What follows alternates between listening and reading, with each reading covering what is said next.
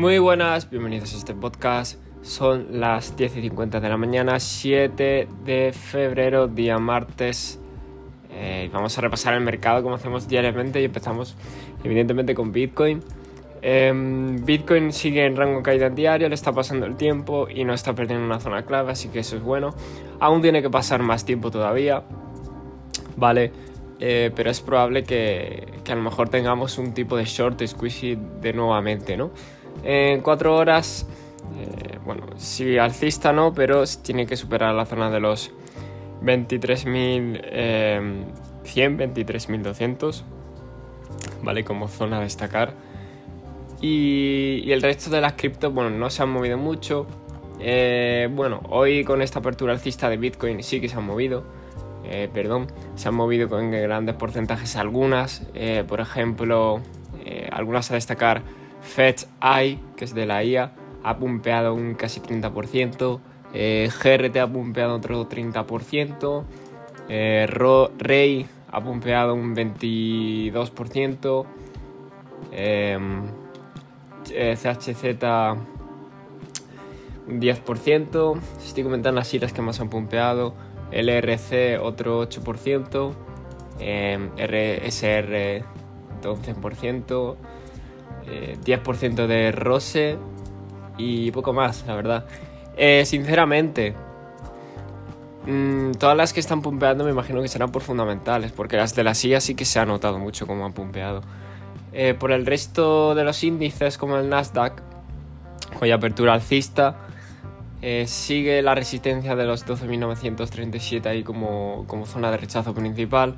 Es posible que tengamos testeos a la zona de los 12.141. Por parte del SP tenemos rechazo en la zona de los 4.200, que es un gran muro.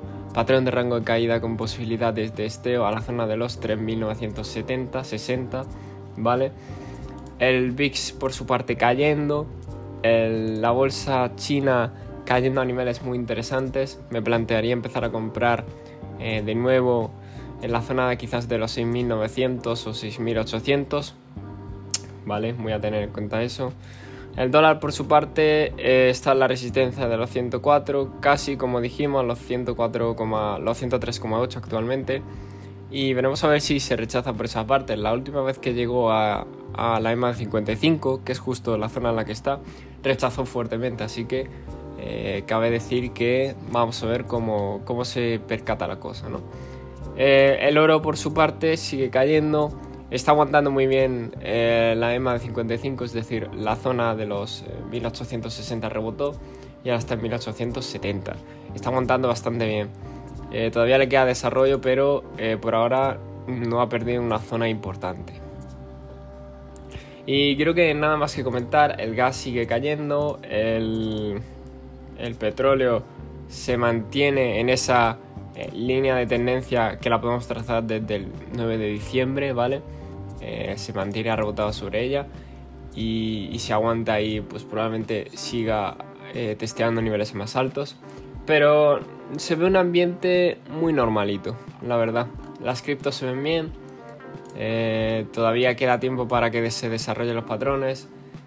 Em, por parte del SP están viendo rechazos pero no muy fuertes Así que no está tan mal eh, por ahora el tema. No me rayo más, recordad que este podcast no es consejo de inversión ni nada de ello y nos vemos en el siguiente. Chao.